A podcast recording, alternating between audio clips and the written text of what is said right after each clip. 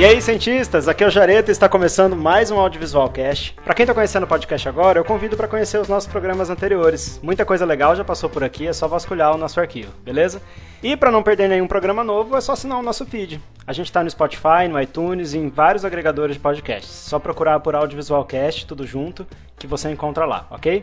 A meta do programa de hoje é responder a pergunta: o que aprendemos com a propaganda nazista cinematográfica? Para nos ajudar com esse tema bastante complexo e pertinente para a comunicação contemporânea, eu convidei a publicitária e doutora em comunicação, Renata Frigeri.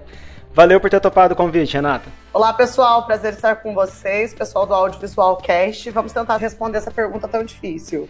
A Renata é autora da tese do título O Nazismo Vai ao Cinema, Construção Identitária na Obra de Leni Riefenstahl.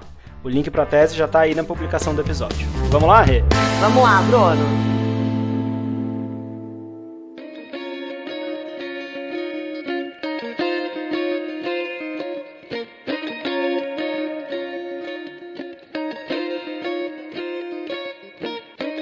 Eu queria começar perguntando é, primeiro, de onde veio o seu interesse pelo tema e por que, que é importante a gente entender esses mecanismos de uso do cinema no nazismo para o nosso momento atual, né? Por que, que isso é importante para qualquer nação, inclusive?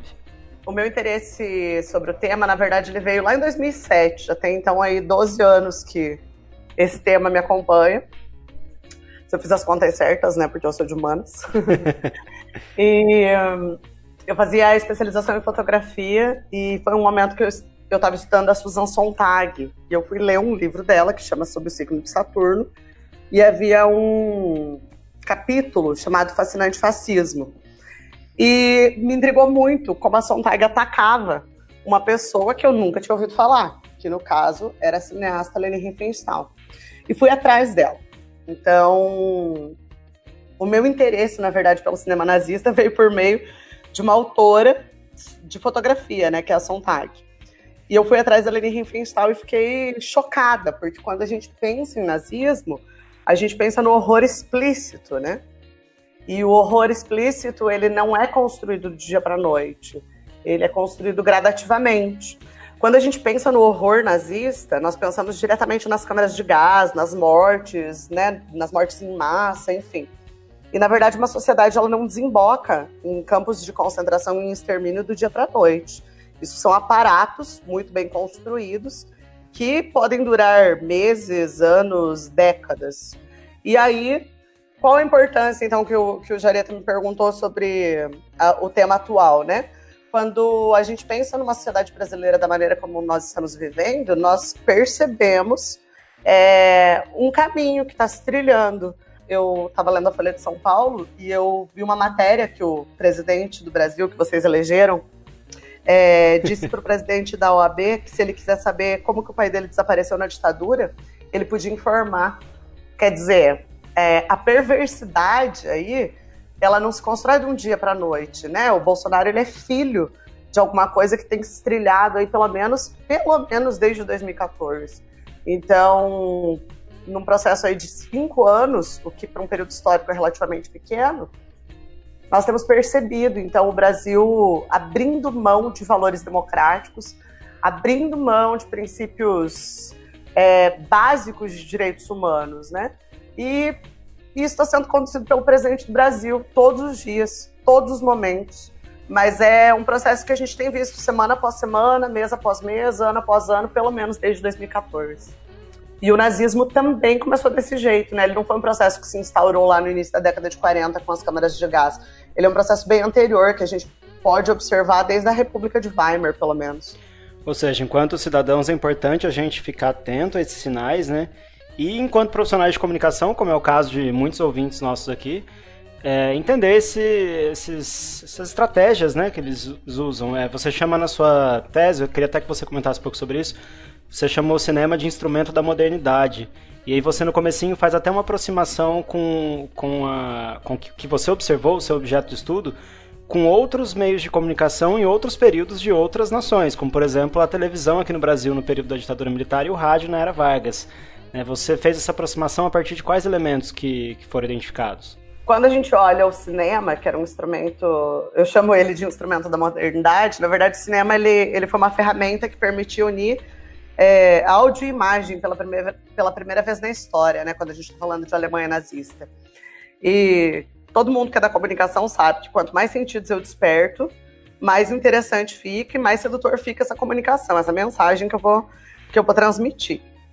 É, nesse período era a melhor ferramenta que eles tinham era o cinema, né? A gente está falando de um período aí em que os meios de comunicação de massa eles não estão amplamente desenvolvidos e que a chegada dessa tela, o uso dessa tela, ela permitia com que mais pessoas compreendessem, com que mais pessoas pudessem ser atingidas naquele momento.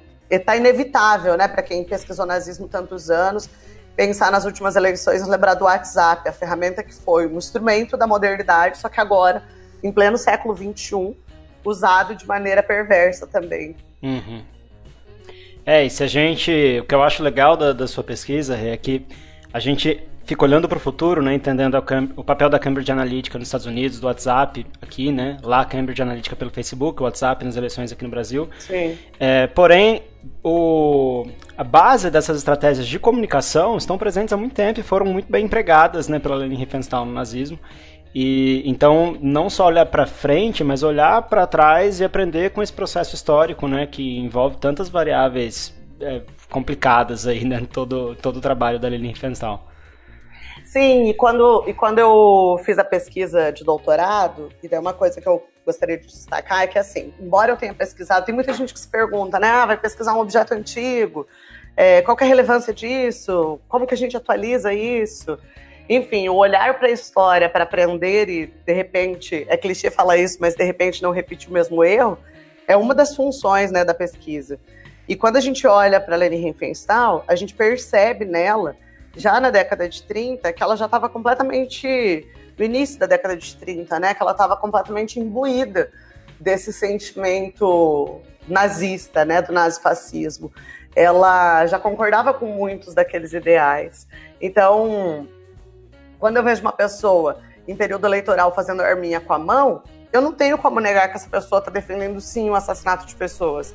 Quando eu escuto um presidente da República dizendo que tem que acabar sim com a demarcação de terras indígenas, a gente sabe que há uma conivência por parte da população.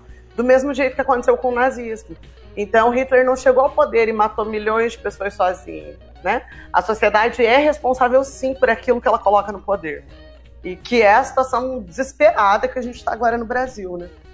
Rê, teve um episódio aqui do Audiocast que a gente falou de ficção política e, na verdade, foi quando o Haddad, né, que foi candidato a presidente, mas na época foi antes do período eleitoral, ele disse que o Mecanismo, a série da Netflix é, feita pelo José Padilha, ele classificou a série como fake fiction. Né? E a gente discutiu esse tema, e na época é, foi interessante porque algumas pessoas compararam o Padilha a Lenin Riefenstahl nas redes sociais. Disseram que ele que ele é a nossa Leni Riefenstahl, né? Justamente, o, o, o, argumento dessas pessoas era porque ele estava ali dando suporte. É, na série ele coloca algumas frases que nós ficamos sabendo, sabendo por vazamentos que eram do Romero Jucá, como por exemplo estancar a sangria, e colocou no personagem, na voz do personagem equivalente ao Lula, né? Então essa foi, isso foi interpretado como manipulação e com, como posicionamento de direita da série, pelo menos na primeira temporada. E aí foi feita essa comparação com a diretora que é objeto dos seus estudos, né? Eu queria saber se você concorda, acha justa essa comparação do Padilha com a Lili. Eu acho um pouco absurda, um pouco exagerada aí, né? A gente tem o Padilha, ele tem um histórico de outros filmes que inclusive foram sucessos nacionais, né, como Tropa de Elite. Mas de modo algum também eu acho que ele foi inocente. A partir do momento que alguém deliberadamente escolhe distorcer uma frase histórica, é, ele quer trocar os fatos históricos, ele quer atribuir a outros personagens. Ele tem uma intenção com isso, obviamente. Não acho que é, ele tenha sido inocente. Agora, compará-lo a Leni Riefenstahl é bastante pesado, porque ela era uma prestadora de serviços, digamos assim, de serviços audiovisuais direta de Hitler, né? Ela era contratada pelo Estado, ela fez filmes sobre patrocínio, inclusive pessoal. O, fundo, o último filme dela, que é o de que iniciou em 40 e terminou em 54, foi feito é, foi produzido com o fundo pessoal do Hitler, né? Não foi nem o governo que patrocinou, foi ele mesmo. Então, para mim há um exagero ali, mas que o José Padilha ele ele escolheu um posicionamento, ele escolheu trocar fatos históricos, ele escolheu atribuição a outros personagens, está claro. Agora, por que, que ele fez isso? né? Ele fez isso para agradar a direita, a direita pirou com o mecanismo, adorou.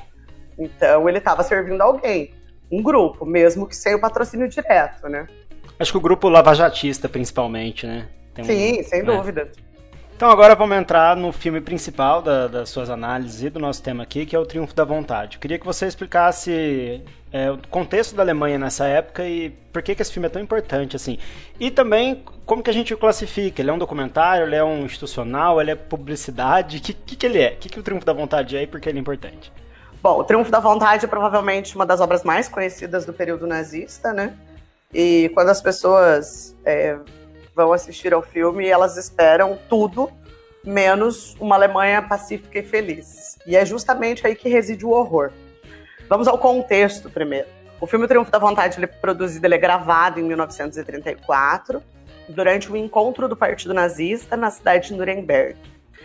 Esses encontros do Partido Nazista eles já aconteciam desde 1927, então eles não começaram do nada, né? Não foi após a ascensão a ascensão de Hitler ao poder. E desde 27 já se gravavam alguns materiais, alguns registros do, do partido, desse encontro do partido em áudio e em imagem. Mas foi somente com a, a grande habilidade, Lenin Riefenstahl, a gente pode chamá-la de fascista, é, se quiser baixar o termo, chamá-la de desgraçada, de filha da puta, a gente pode. Não tem problema nenhum, porque ela foi tudo isso sim. Mas ela foi um um gênio né, das telas, ela foi um, um gênio da dramaturgia e ela deixou muitas heranças, inclusive, por conta disso. Então, em 1934, a gente já tem um Hitler é, dono do poder. Ele já dominava as forças armadas da Alemanha. Tem muita gente que não sabe de onde vem a palavra firra, né?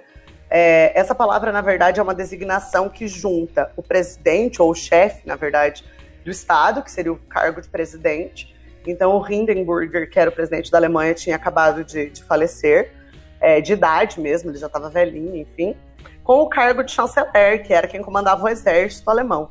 Então, o Hitler, num golpe, ele fala que ele não, que ele não gostaria de ocupar o nome que o presidente ocupava. Isso era um, uma espécie de golpe também para obter apoio popular. E ele funde os dois cargos, o de chefe da chancelaria e o de presidente da República. Então ele se autodenomina Firra, né? Nossa, a partir eu, daí. Eu pronunciava super errado essa palavra. Como que é? Filra. É, tá. Não vou nem falar o jeito que eu, que eu li essa palavra. Pode, pode falar. eu, eu, eu, falava com o, com Filra. Pode falar também, a gente entende. né? A pronúncia é de menos aí no contexto. Né? né? Antes, antes fosse o único problema, né? É, antes fosse. Então, é o primeiro encontro que ele tá sozinho no poder. Ele tá completamente sozinho, ele, ele sozinho não desolado, mas sozinho de ter conseguido finalmente poder totalmente para si. É, ele tinha assumido o cargo de chanceler um ano e meio antes, né? Ele foi, auto, ele foi nomeado, desculpa, pelo, pelo presidente da República. E com a morte, então, do presidente, ele está sozinho.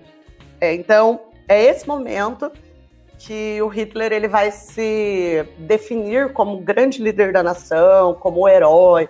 A Alemanha está muito fodida por conta da, da hiperinflação que, que aconteceu nos anos 20.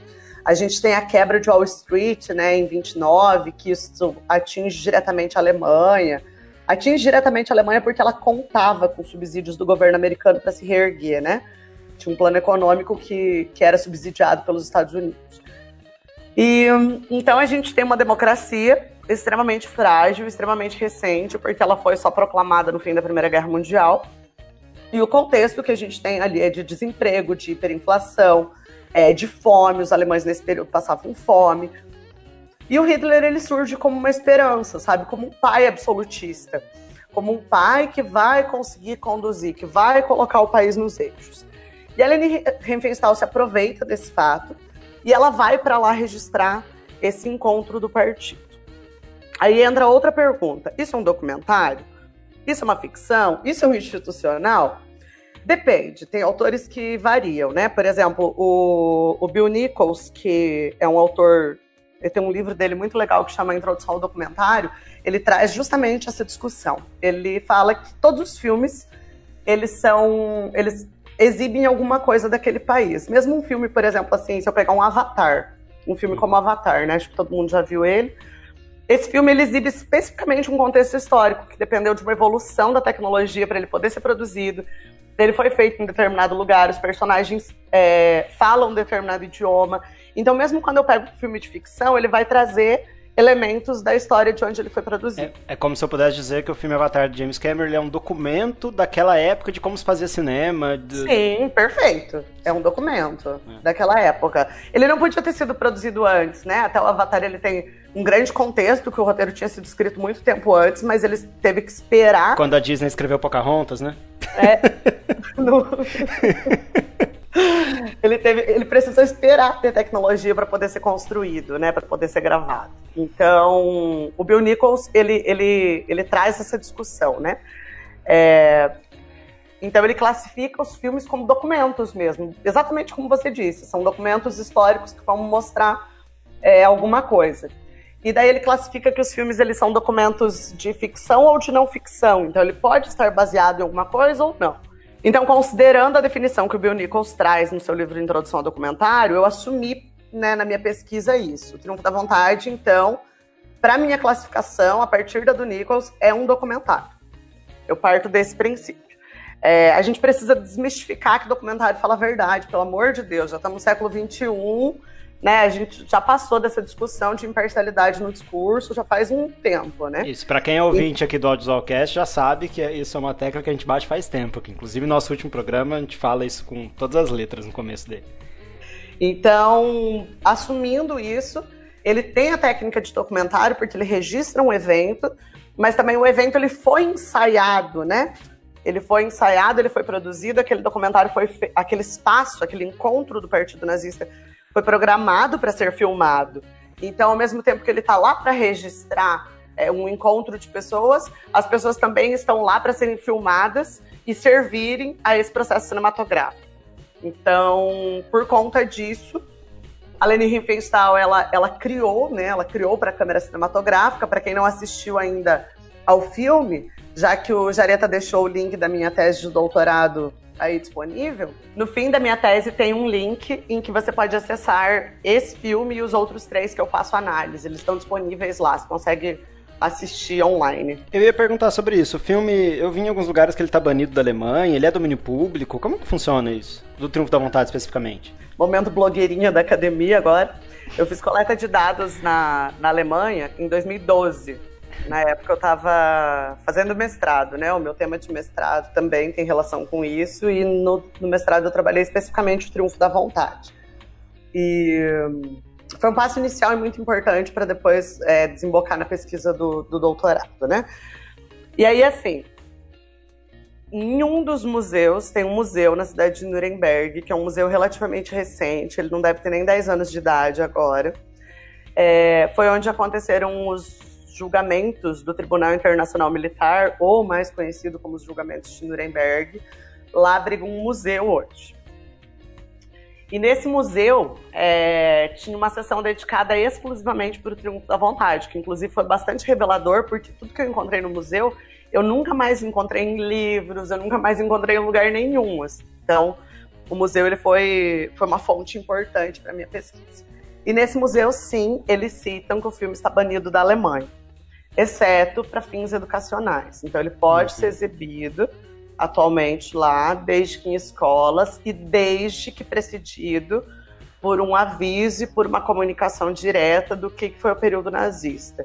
Porque os alemães consideram o Triunfo da Vontade um filme muito muito sedutor, né? É a recuperação do é. país, é a unificação, uma retomada do sentimento nacional, de um orgulho que estava muito ferido até pelo Tratado de Versalhes, né?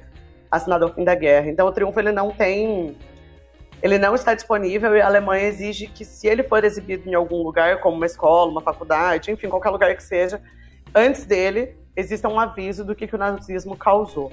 Quem nunca ouviu falar nada do filme vai talvez procurando um tipo de coisa e quando é, assiste vê que é aquela oratória maravilhosa do Hitler, aquela coisa exatamente muito sedutora mesmo, né? Sim, e daí tem aqueles elementos, assim, imagina, quem vive no Brasil nunca ouviu falar, né? De combate à corrupção, de retomada do crescimento econômico e político. de valorização do nacional, essas coisas assim, ninguém nunca ouviu falar recentemente no Brasil, né? Quase nada, né? né? Quase absolutamente nada. Então, assistir ao Triunfo da Vontade pela primeira vez é um grande choque. É um grande choque. Então tem cenas assim de apresentação das colheitas, que era muito importante, a retomada uhum. da agricultura naquele momento. Não tinha tanto agrotóxico, é verdade. e, e, uma coisa, o, no, o, é interessante que no começo do filme aparece um, uma tela, né, um inscrito, um GC, dizendo que o próprio Hitler que encomendou o filme, que solicitou o filme. Queria que você explicasse pra gente qual era o objetivo dele com esse filme. Enquanto peça de comunicação, ele queria chegar em que lugar, qual era a meta que o filme tinha para cumprir? No meu entendimento, o Hitler não tinha noção da obra de arte que a Leni Riefenstahl produziria. Ele sabia que o cinema tinha importância, mas ele não conseguia ter a dimensão que a Leni Riefenstahl ia fazer o que fez. Com certeza não tinha noção, porque o cinema ele usava uma outra linguagem, uma outra técnica. A Leni Riefenstahl, de fato, ela foi inovadora no que ela fez lá em 34. Ela conseguiu captação de imagens e depois na sala de edição, né, uma montagem espetacular.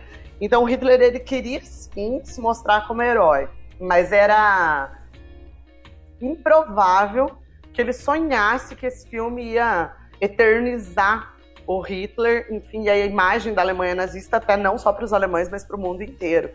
Porque o trabalho que ela fez foi extremamente excepcional. Então, ela registrou tudo que tinha no evento e eles plantaram muitas outras cenas.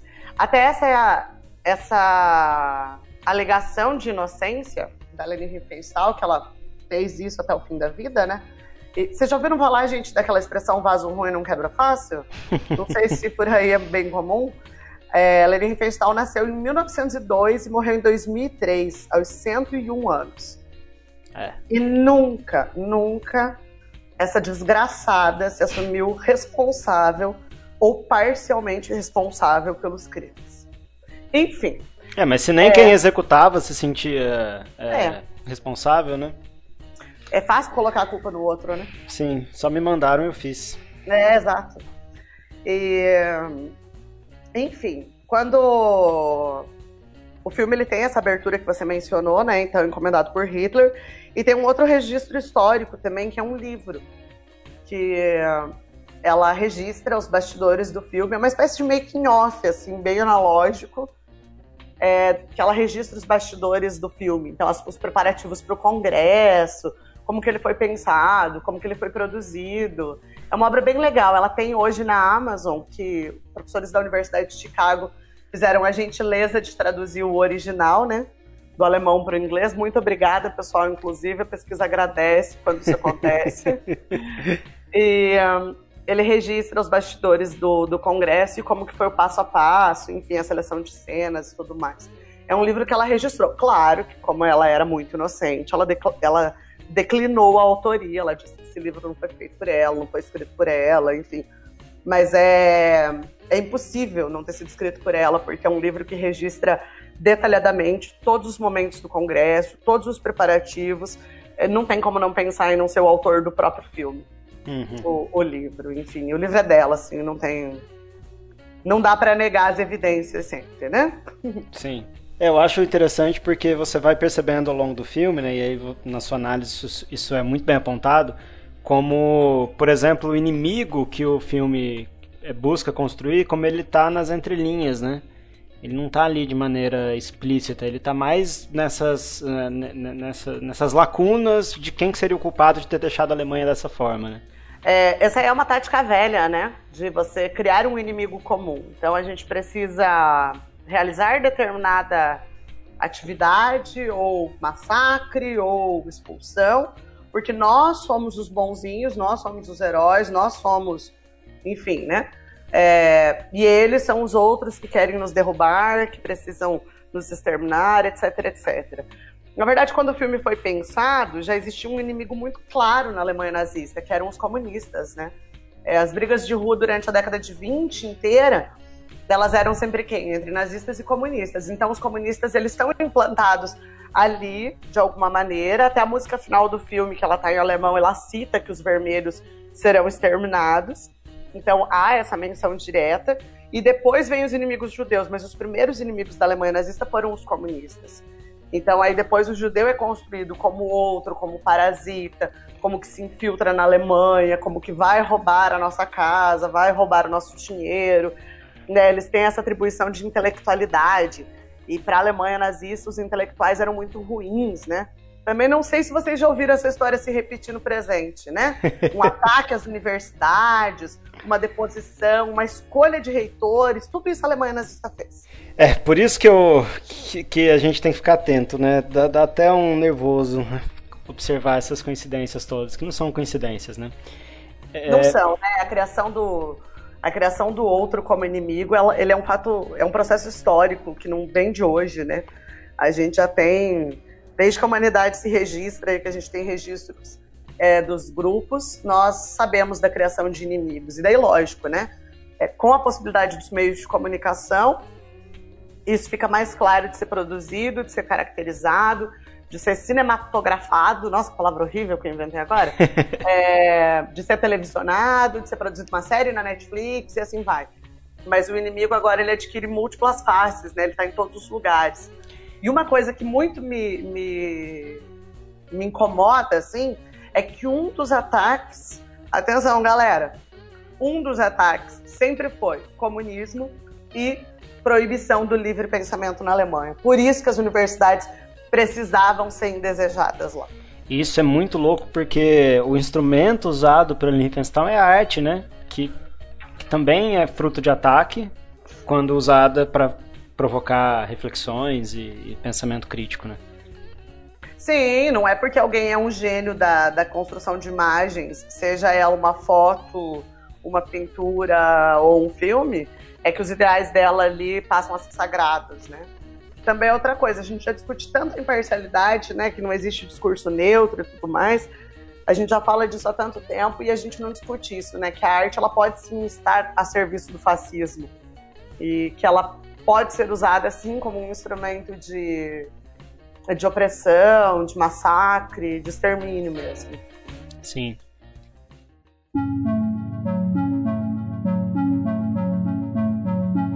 Eu queria agora, Rê, que a gente entrasse nas estratégias audiovisuais especificamente. Então, é, eu, eu fui anotando aqui, eu posso ir puxando, se você lembrar de um relacionado, puxa aí também, de tá. é, estratégias que o filme usa e a partir disso, a gente tentar fazer aproximações com, com aplicações atuais. Né? Uma ressalva que eu já quero fazer: eu fiz algumas anotações aqui de diferentes candidatos que durante a campanha eleitoral usa, usaram essa estratégia, de, de coberturas mais recentes também.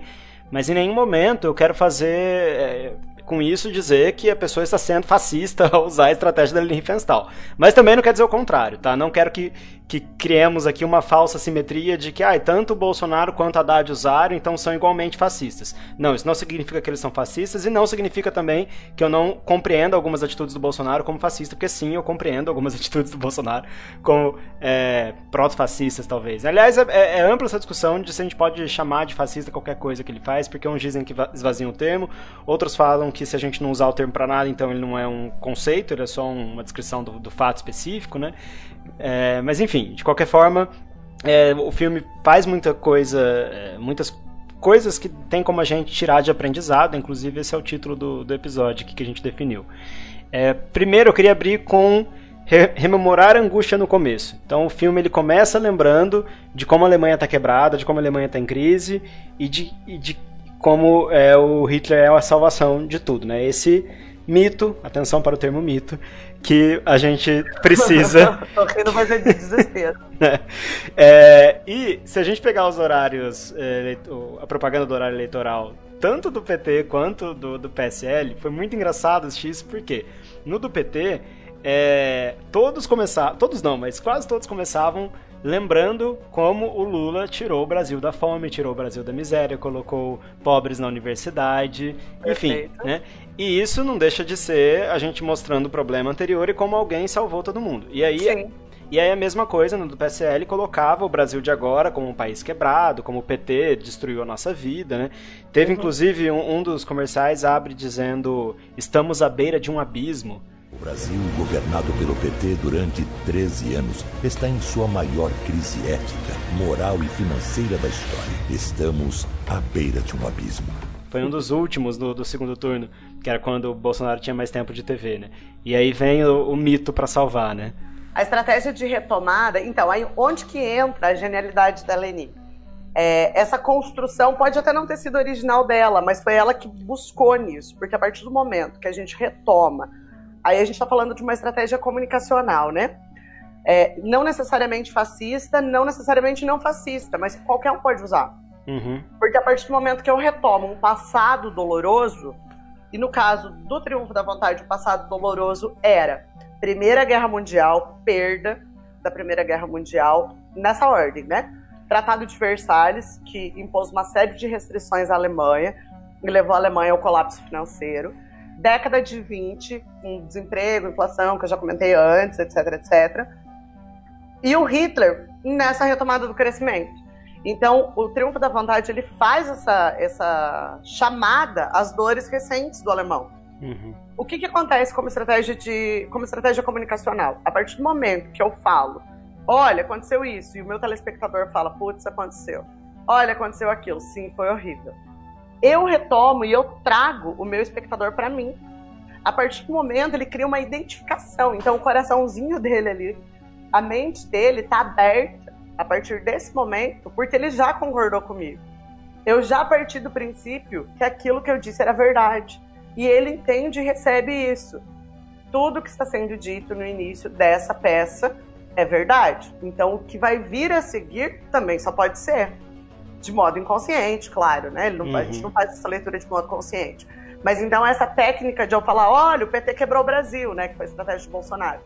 Eu trago os eleitores simpatizantes ao Bolsonaro a concordarem com o audiovisual. Sim, quebrou o Brasil. Ou no caso do Haddad, olha, os simpatizantes do Haddad. Então eu preciso, eu preciso já ter no meu público essa simpatia, né? Eu preciso que é, na peça publicitária do Bolsonaro, quem assista, eu estou falando com pessoas que já são simpatizantes da causa, não necessariamente convertidos, e que desgostem do PT.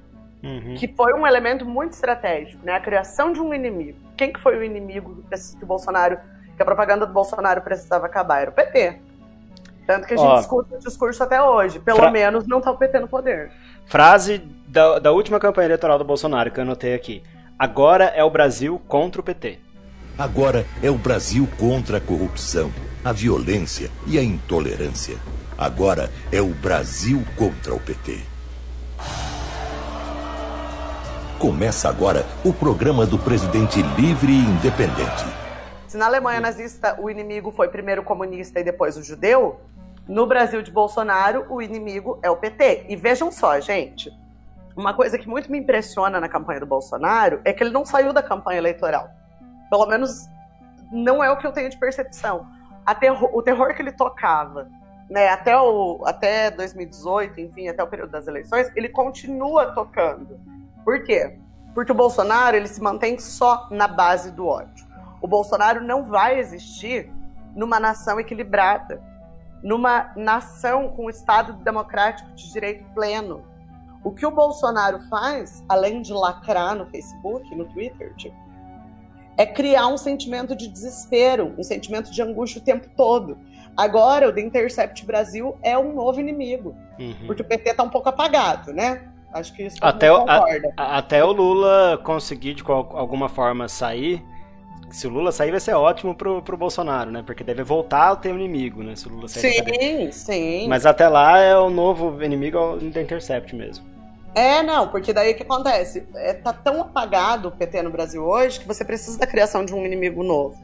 E daí com o vazamento aí que, que aconteceu e com todas essas declarações e tudo mais, aí, além dessa. Eu adoro essa estratégia, né? De que fomos hackeados, mas o conteúdo não tem nada demais. É. Gente, isso é fenomenal. Coexistir daqui, as duas coisas, né?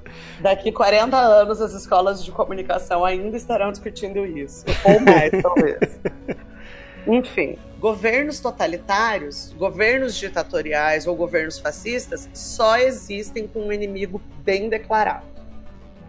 Sim, eu acho legal comentar também que é essa sua observação, né, de que se eu falo verdades no começo, logo que vem depois é verdade, e essas verdades são algo que a pessoa pode verificar como negativa na vida dela, qualquer propaganda básica, né, de, um serviço super simples, costuma fazer isso. Se a gente pegar, por exemplo, é, ah, você paga taxas abusivas no banco, venha para o Nubank, né? Então, não, eu, sim, eu pago taxas abusivas, então vamos ouvir o que vem depois. E aí eu me abro, né, eu diagnostico o problema e me abro para ver a solução, né? Então, de fato, é uma coisa muito usual, né, na, na publicidade.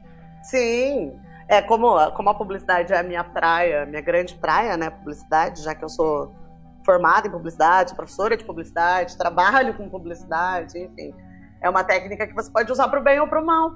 Uhum. Por isso uhum. que não dá para dizer o que o Haddad fez ou o que o Bolsonaro fez. Não, é uma estratégia. Uhum. É uma estratégia que hoje ela é amplamente usada.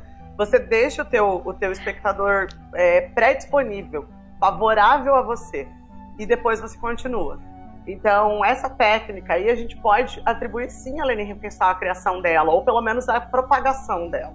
Passando aqui para um próximo item que eu anotei, idolatria é um ídolo, né? Então você tem no filme toda troca de locação vai ter o um momento da chegada do, do Hitler, dos ministros, onde ele é ovacionado pela população, né?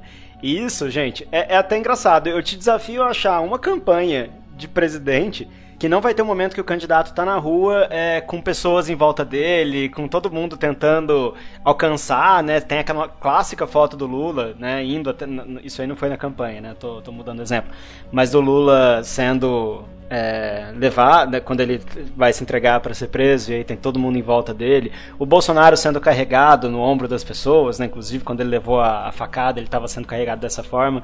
Então, é, colocar isso na tela mostra assim: bom, eu tenho muita gente apoiando esse cara, então logo ele é uma pessoa respeitada, é, cultuada, vou fazer o mesmo, né? Lembrando que se for por apoio popular, por apoio popular, um monte de gente apoiou Hitler, um monte de gente apoiou o, o fascismo na Itália, né, do Mussolini, um monte de gente apoiou a ditadura militar e assim segue o baile. Essa personificação do mito, ela é importante, né? Até para atribuir que ele não comete erro. Então, um mito mesmo, ele não pode, ele não pode é, cometer erro. Se ele fez isso, tinha um motivo. O motivo era salvar o país, ou a nação, ou o meu grupo dos inimigos. Uma aproximação que que está aqui incubada numa pesquisa que provavelmente vai sair em breve, é, minha, que é uma continuidade que eu quero que eu quero dar, que é um gancho da tese, é algumas estratégias comunicacionais que eu vejo que são comuns a Hitler e ao presidente que vocês elegeram. É, uma delas é assumir as coisas que faz de errado. O que, que são essas coisas de errado? Crimes. Então, por exemplo, assim, é, em 1934, um mês antes do Congresso de Nuremberg, que é a filmagem do Triunfo da Vontade, o Hitler manda matar, assassinar, fuzilar pessoas do próprio partido nazista, que é conhecida como a Noite das Facas Longas. O primeiro campo de concentração que foi criado, na verdade, na Alemanha, é, que é o campo de Dachau, que fica ao lado de Munique, ele foi criado para inimigos políticos, só que os próprios inimigos eram dentro do partido. Então, quando Hitler manda assassinar Rom, que era o braço então direito dele, e outros aliados, claro que ele se aproveita e manda matar um monte de comunista e prender um monte de comunista junto. Mas ele assume, fiz porque precisava fazer, fiz porque tinha que ser feito. E a gente, e daí a população olha e fala assim: "Pois é, mas se o presidente sangrou alguém de dentro do governo, alguém de dentro do partido, de fato ele não é como os outros. Porque observa só, ele tá prendendo, julgando, enfim, matando, porque daí, lógico, a morte é justificada daquele jeito que a gente conhece já, né, de precisou, reagiu, etc, etc. E uma coisa que o Bolsonaro faz, é, que se assemelha muito, só que daí ainda não envolve mortes, é a demissão de ministros. Uhum. Quantos ministros nós tivemos desligados até agora, que eram de dentro do seio do PSL? O Bebiano, velho, Velhos não era do seio, né? Mas foi desligado. Sério que você vai contar?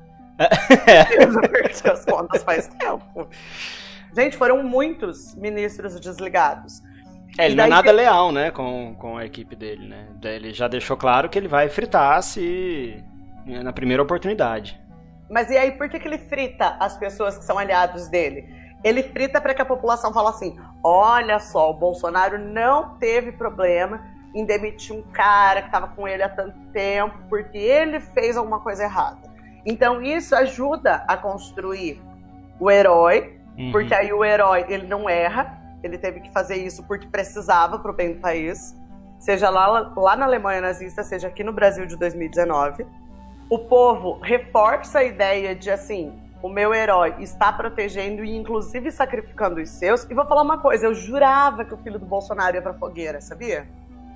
Eu jurava. O Flávio, por conta do, do, do Laranjal?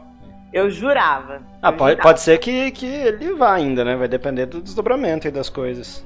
É, ele deu uma apagada, né? Os filhos do Bolsonaro agora nas últimas semanas, eles estão um pouco... É, o Flávio desapareceu. É, estão neutrais, né? Neutralizados é. total.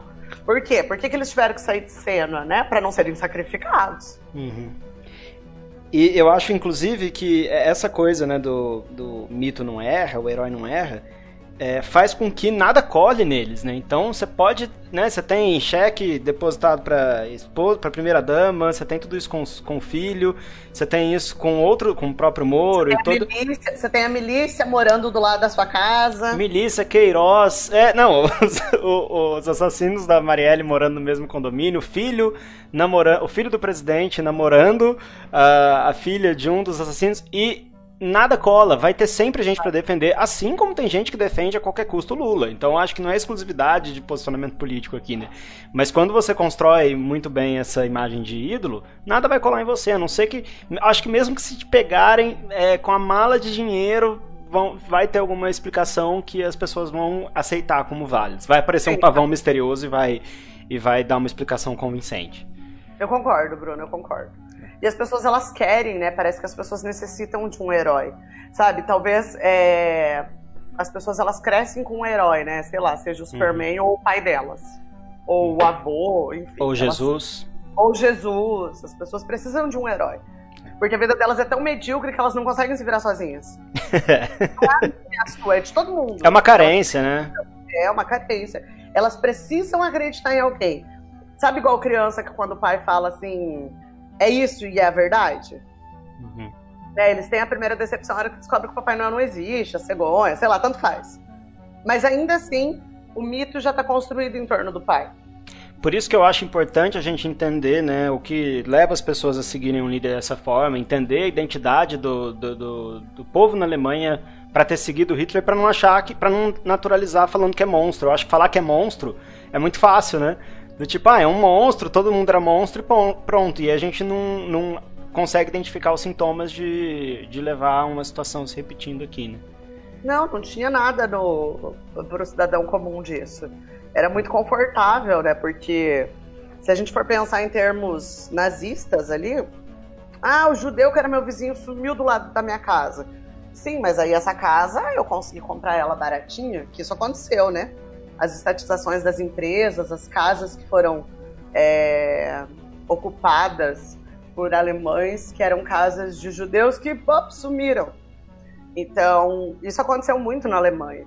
Então, quando no Brasil, de repente, ah, o fulano de tal perdeu um benefício, mas aí o meu filho ganhou um benefício, né? Essa discussão das universidades que custa caro e tudo mais, né? Alguns comentários assim, que, que eu vi circulando na internet, as universidades sempre custaram caro. Não é de hoje que a universidade pública custa caro. Né? Você fez aí sua graduação, seu mestrado e doutorado em, em universidade pública, eu também. É, nós sempre soubemos que, que a universidade pública custou caro. Só que aí, de repente, né, tem o preto, tem o pobre, tem o periférico na universidade pública. Então, gastar com a universidade pública passa a ser um problema para a classe média alta e para a classe média mesmo, porque aí não é o filho dela que tá entrando, né? Sim. Nossa, inclusive isso me lembrou aqui um argumento do meu primo na campanha eleitoral que ele falou para mim assim: Bruno, você tá falando tudo isso contra o Bolsonaro, mas você sabe que pra economia é, o Haddad é péssimo, né? Você que, que enfim, é, tem trabalho com investimento e tal, né? É uma coisa ruim. Eu falei, ah, então beleza. Então, para eu, eu ganhar ali um pouquinho mais de rendimento em renda variável ou renda fixa que seja, vale, né? É, atropelar todas as questões relacionadas a, aos grupos indígenas, relacionadas às minorias sociais, relacionadas à aposentadoria das pessoas, à questão tributária, para eu ter um pouquinho a mais de dinheiro, né? Do tipo. é, não, as pessoas elas esperam, né? Elas pensam no delas. Então, ah, vai reduzir meu imposto de renda de 27,5% para 20%. Nossa, que legal. Agora. agora sim. Agora vai. Agora vai. Eu coloquei aqui também, já que a gente está falando de idolatria e, e, junto falei com, com as multidões, né? Acho que isolar o fator multidões é importante também, porque poderia, poderia ter toda essa idolatria, né? essa coisa de querer encostar no Hitler quando ele passa e ter meia dúzia de pessoas, mas não, né? O, o filme apresenta sempre um volume muito grande de pessoas, muito grande. Então, é, isso também contribui para a gente ter essa sensação de que essa pessoa e as pautas que ela defende é, tem pertinência, que é o melhor para a nação, né? Basicamente são verdadeiras porque muita gente apoia, né? O Sim. conceito, o conceito que, que se passa. É, eu gosto muito de dois autores, que é o Siegfried Krakauer e o Elias Canetti. O Elias Canetti ele tem um livro chamado Massa e Poder. Ó, dica de leitura do dia. é, e o Siegfried Krakauer ele tem um outro livro que chama Ornamento da Massa. São dois livros que tratam justamente da massa. Quando nós estamos num grande, num grande espaço, cercado de muita gente, a gente se sente parte daquilo, né? Só a gente pensar um show. Uhum. A sensação que dá né, na hora de estar ali acompanhado junto com, com o resto da plateia. Exato. Bom, então pensando na ideia de se sentir parte de um grupo. Todo mundo quer se sentir parte de um grupo. Isso também é outra coisa. É, que daí são elementos que a gente vai identificando, que são elementos primários nossos. Ninguém vive isolado, sabe? A gente não é mogli. Então a gente, quer, a gente quer pertencer a um grupo. Eu tenho um grupo de amigos, eu tenho um grupo de família, eu tenho um grupo da igreja, eu tenho um grupo do trabalho, eu tenho um grupo. Nós temos grupos, nós estamos em grupos. Mogli tinha uma caté inteira, o Balu. tá, então, por favor. Tinha não, um grupo sim. Não menospreze o Mogli, por favor. tá certo. Perdão, gente, não estava menosprezando. é, e essa ideia, esse sentimento de fazer parte do grupo, ele cria também sensações, né? Então, se eu estou num show e as pessoas, de repente, o cantor pede para todo mundo parar de filmar. Todo mundo para de filmar. Pede para ligar a lanterna no celular. Estou citando esses exemplos, que são exemplos recentes que aconteceram em shows aí que eu nem lembro de quem é, mas eu lembro que me impressionou a obediência cega da massa. Uhum. Ah, faz isso. Vai lá e faz. E a gente faz. Se eu tivesse comigo, eu teria feito também. É, se você tivesse junto, Jareta, certeza que você tinha feito também. Mandaram ligar a lanterna? Liga a lanterna. Porque nós temos esse comportamento de grupo, né? Uhum. Esse comportamento é, de manada mesmo. E isso não quer dizer que as pessoas individualmente não estejam refletindo seus atos, etc, etc, etc. Não, nós temos um comportamento é, que se leva. Quando a gente pensa, então, eu usei o exemplo do show, porque eu acho que é fácil, todo mundo já foi a algum show e consegue perceber isso. Levanta a mão, bate palma, todo mundo faz isso. Nos comportamentos de massa totalitários, esse comportamento de massa ele é amplamente usado, né? Então, os palcos de Nuremberg, eu voltando a eles, é que o Hitler mandou construir, né? Os, os encontros do Partido Nazista eles foram construídos é, de maneira gigantesca, eles são enormes aqueles espaços. Estou falando que são porque ainda parte dessa arquitetura está lá é, em, em Nuremberg, nessa cidade que eu visitei em 2012. E você se sente minúsculo naquilo. Como que você reage àquilo? Você não reage. Você não reage, tem um sistema, você é a voz diferente, a gente nunca quer destoar dos outros. Tanto que a gente cria nossas próprias bolhas. Olha seu Facebook, olha uhum. o meu.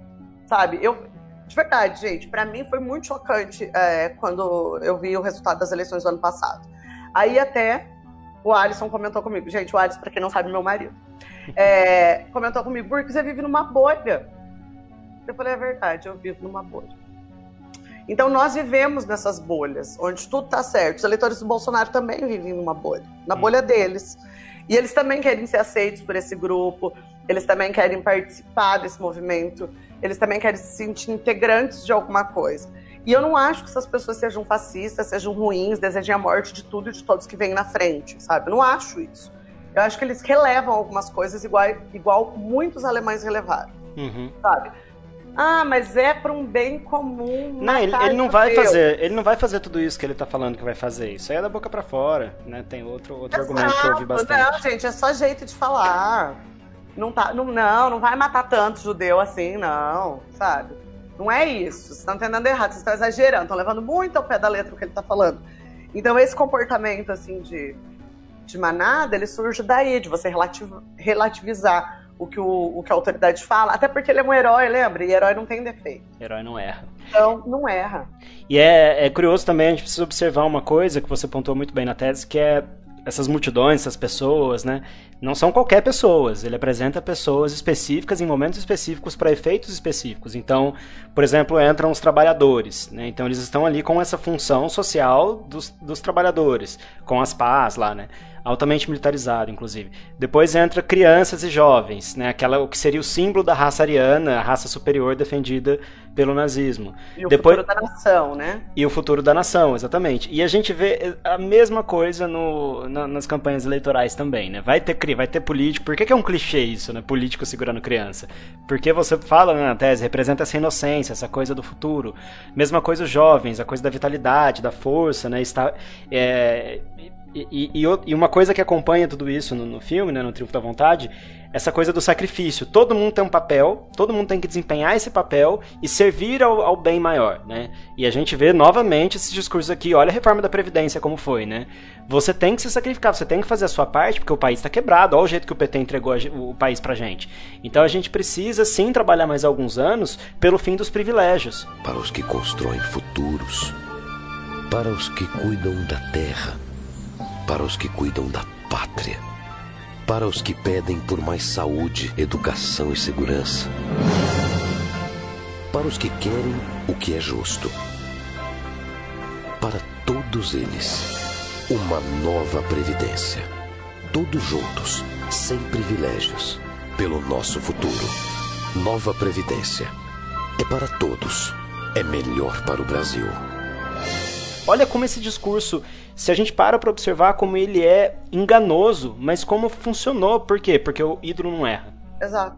Então, esse, essa história de sacrifício, é, é, ela, ela rende muito, porque essa aproximação, então, do, do, do sacrifício individual. Você precisa fazer isso para que o país volte a crescer. Você precisa fazer aquilo. Você tem sua função. E também isso é, faz com que o público se sinta responsável ativo, participante do governo e que de fato ele é cúmplice do governo que está lá no poder. Uhum. Então eu estou fazendo isso porque o Hitler quis. Eu estou fazendo isso porque o Bolsonaro me pede que eu trabalhe uns anos a mais.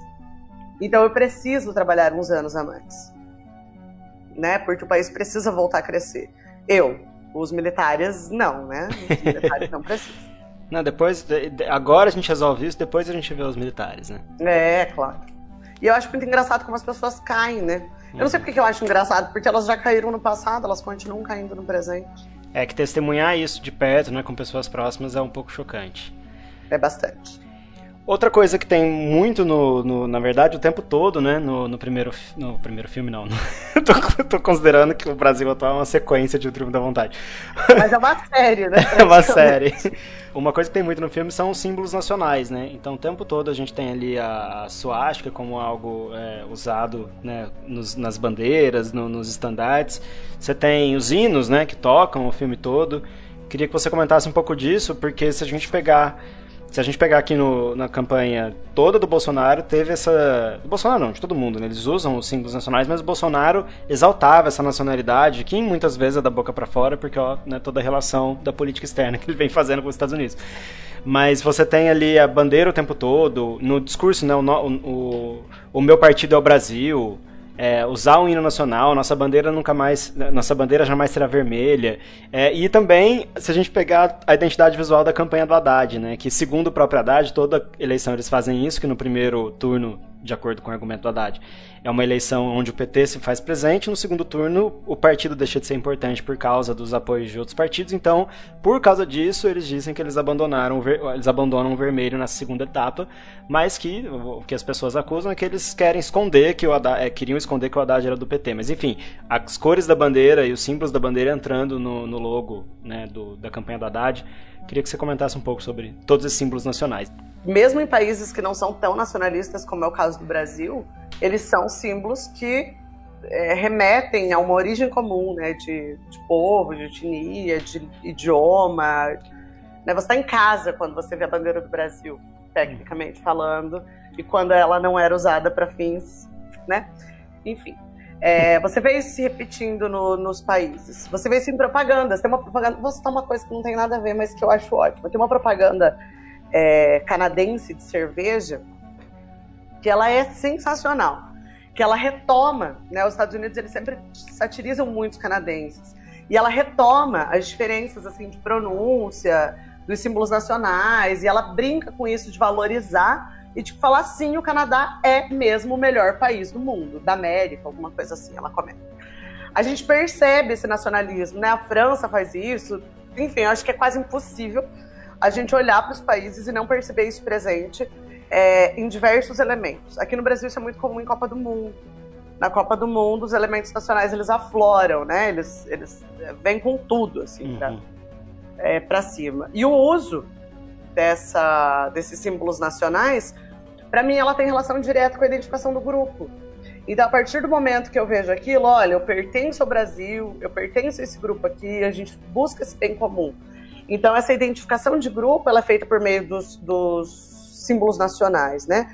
Que não necessariamente são elementos, podem ser elementos que novos, que são criados, símbolos novos por, aquelas, por aquele grupo, mas podem ser símbolos antigos também, que já remontam, sei lá, décadas ou a séculos, no caso de países mais antigos. Inclusive, isso de retomar né, é, símbolos antigos é uma estratégia também de reforçar o nacionalismo, né? O que, que nos une, o que, que faz parte da nossa identidade, o que, que a gente tem em comum. Então eu vou lá atrás e tento pegar uma coisa antiga que vai servir como o, o ramo da árvore, assim, né, que une todos nós. Eu acho que e o nacionalismo exagerado, né, o nacionalismo doente, acaba virando um potencial fascismo, né?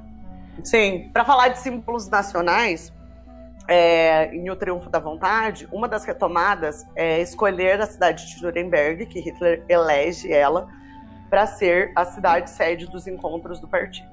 Por que isso? Porque Nuremberg é uma cidade medieval, é, que tem símbolos nacionais de grande orgulho. O castelo que tem lá é um castelo que data do ano 1000. Você tem igrejas é, históricas lá do período gótico, enfim, que, que estava em alta. Você tem momentos históricos. Dá pra gente contar a história da Alemanha pela cidade de Nuremberg. Então, ali, a hora que eu assisto ao filme, vários elementos nacionais são retomados, elementos históricos. Não são elementos nazistas, são elementos históricos. Sabe, quando eu vejo essas propagandas, eu não tô é, atuais, né, do, propagandas políticas, eu não tô vendo só elementos que o partido X ou Y conceberam, mas eu tô vendo elementos históricos serem retomados no Brasil. Por quê? Porque o, o, o, a retomada de elementos históricos, ela faz de novo cria a identificação do grupo, que vai olhar para aquilo e vai falar isso me pertence. Falar, por exemplo, que a ditadura não foi uma ditadura, foi sim um regime que salvou o Brasil do comunismo, é retomar esse sentimento das pessoas que lembram dessa forma dessa época, né? Sim, eu posso retomar isso dessa maneira. Eu não consigo ver graça, sabe, Bruno, quando eu vejo uma declaração de um presidente da República, com o que eu citei no início do, da nossa conversa aqui, dizendo que ele podia falar para o presidente da OAB como que o pai dele desapareceu na ditadura. Eu, eu, sinceramente, eu não consigo ver graça e eu acho bastante estranho seres humanos que se dizem cristãos, inclusive, né? Lembrando que tinha lá um mandamento que chamava não matarás, achando graça nisso, porque foi o que eu vi nas redes sociais, riso. Então, é um elemento que as pessoas que são simpatizantes radicais do Bolsonaro, são simpatizantes não, são os convertidos, né? Elas vão ver isso e vão falar assim, lacrou. Uhum. Porque a gente, a gente tem isso, né, agora no Brasil, lacrou. Sério, lacrou? Comentando um assassinato do, do pai de alguém. Então. Ou tortura, né? Como ele fez na votação do, na Câmara do impeachment. Esse tipo de elemento, como que ele é justificado em ditaduras e em regimes totalitários, né? Eu comentei, o Hitler fez isso. Ele não teve problema nenhum em assumir mortos. Esse tipo de regime já desumaniza o outro. Uhum. Ah, então o cara era um vermelho. Não era gente. Ah, era um judeu, né? A gente tem filmes produzidos durante o período nazista que servem só a isso, a desumanizar o judeu. É, mas a violência que o Bolsonaro prega não é contra o cidadão de bem, é contra bandido. Né? Exato. Então a gente escuta muito, né? A ditadura matou, mas não matou quem estava em casa trabalhando, né? É o discurso que a gente escuta. Alguma coisa errada fez, né, para merecer. Exato, é. exato. E daí o que acontece? A população toma esse discurso como verdade. Não toda, graças a Deus, né? Que a gente teria um problema sério. mas parte da população toma isso como verdade. A polícia entrou e atirou, ah, foi reação, ah, não, matou um músico com 40 tiros, o exército, ah, mas veja bem. Então, esse relativizar, né, a morte. Não, o exército não matou ninguém. não, palavras do presidente. Palavras do presidente. É, eu anotei aqui também a questão da, do, momento de oratória do Hitler como era importante. Então, o discurso verbal, oral do Hitler, como ele, o filme constrói, né, aquela primeira, aquele primeiro grande encontro em que os ministros falam, se eu não me engano, o, o Hitler não fala, né? E ele, a primeira vez que ele fala tem todo um circo antes desse momento, como se fosse realmente alguém divino que fosse entrar. O que reforça essa questão do ídolo, reforça a questão da devoção religiosa que as pessoas têm com ele, né? O que, por outro lado, é, assistindo o filme, né? Eu, eu assisti na época da faculdade, assisti eh, agora de novo pra gente fazer a gravação aqui. É claro que vi completamente com outros olhos, né? Comparando Sim. os dois momentos que eu assisti o filme. E vendo agora, deu para ver como é. como nem é muito inteligente, mas claro, funcionou pro, até o ponto que eles queriam que funcionasse ali. É, você jogar tudo nas costas de um indivíduo, né? Porque daí a força fica muito no indivíduo. Que é o que a gente viu acontecendo com o Lula, que é o que a gente está vendo acontecendo com o Bolsonaro, né? Vários cientistas políticos que eu escuto em podcasts, eles falam que o Bolsonaro é muito mais forte que o bolsonarismo e que o bolsonarismo vai sobreviver ao Bolsonaro. É, o mesmo que a gente viu acontecendo com o Lula. Por quê? Você o coloca... mesmo que a gente viu acontecendo com o nazismo, né? O, o hitlerismo ele é muito mais forte que o Hitler. Que o próprio Hitler, o... É, o nazismo ele está presente na sociedade até hoje. Hitler morreu em 45. Sim. Então acho interessante observar como o filme também apresenta essa figura religiosa. Né? Aliás, religião é outro assunto que eu notei aqui, né? Então, é, se a gente pegar o lema desse, desse governo, o lema de campanha, né? Deus acima de tudo. É, traz, traz essa questão que também sensibiliza boa parte da população que entende, ah, ótimo, então chegou o momento que eu esperava, que é de Deus estar acima de tudo, já que tem muita balbúrdia acontecendo. Foi outra estratégia que a gente vê ali nas produções da Riefenstahl, né? É, esse formato de religiosidade, ele está presente desde o nazismo, que a gente observa.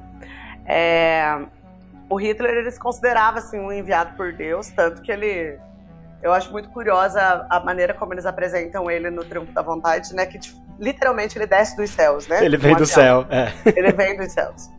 É, também, se a gente for pensar nisso de se sentir enviado por Deus, os presidentes dos Estados Unidos não mudaram a estratégia até hoje, né? Uhum. Enviados por Deus. Por quê? Porque quem é enviado por Deus não pode ser contestado. É.